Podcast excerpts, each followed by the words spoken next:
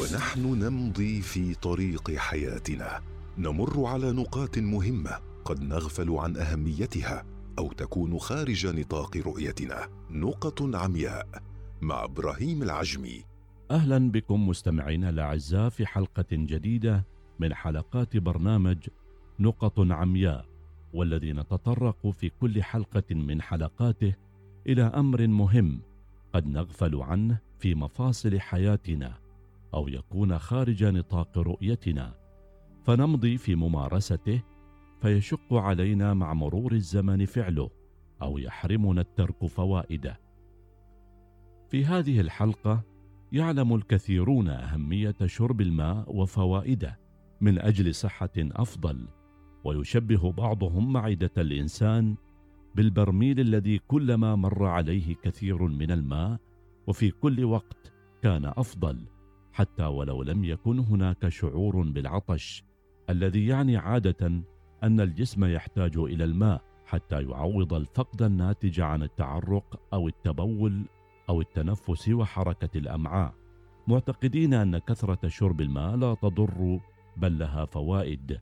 متناسين أن الإسراف في شرب الماء يمكن أن يؤدي إلى تخفيف الملح في الدم ومع الإكثار من الشرب بشكل مستمر فقد يتحول الشخص إلى مريض بنقص الصوديوم في الدم والذي يرافقه غالبا الإسهال والغثيان والقيء والإرهاق وصداع حاد وتضيق الكلية وتضخم قنواتها وقد يؤدي بالتالي إلى الفشل الكلوي.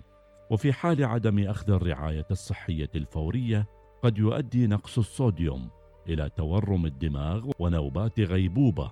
ولا ينتبه البعض إلى أن الأطباء ينصحون أيضا بعدم الإفراط في شرب المياه لمرضى الفشل الكلوي ومن يتعاطون بعض الأدوية التي تسبب احتفاظ المياه بالجسم مثل مضادات الالتهاب غير الستيرويديه أو مضادات الاكتئاب أو غيرها. ومن أجل معرفة كمية الماء المناسبة للإنسان دون نقصان أو إفراط يشير المختصون إلى أن القاعدة العامة تتمثل في تناول من ثلاثة إلى أربعة لترات من الماء يوميا. لكن يجب أن يوضع في الاعتبار أن هذه الكمية تتضمن بقية السوائل التي يحصل عليها الجسم والتي تشكل 20 إلى 30% من الماء من خلال الطعام والمشروبات الأخرى مثل العصير والشاي والحليب لشرب الكمية المطلوبة من الماء. لا بد من اختيار التوقيت المناسب والكيفية المناسبة. فالشرب في فصل الصيف وعند العطش يختلف عنه في فصل الشتاء وعند عدم الشعور بالعطش وكذلك عند فراغ المعدة أو امتلائها بالطعام. ويراعى زيادة كمية الماء والمشروبات وخاصة في حالة المرض خصوصا في حالات الإسهال أو القي. كما ينصح الخبراء ممارسي التمرينات الرياضية بتناول كميات إضافية من الماء أثناء التدريب وبعده. ويمكنني معرفة أنني أسرف في شرب الماء من خلال لون البول فعلامة الجسم السليم هي البول الأصفر الفاتح وليس اللون الشفاف الذي يأتي نتيجة للإفراط في شرب الماء. كما أن الذهاب للتبول أكثر من ست مرات في اليوم قد يدل على الإسراف في شرب الماء. كذلك يمكن للشعور بالتعب والإجهاد وتورم الشفتين أن يدلان على الإسراف في شرب الماء.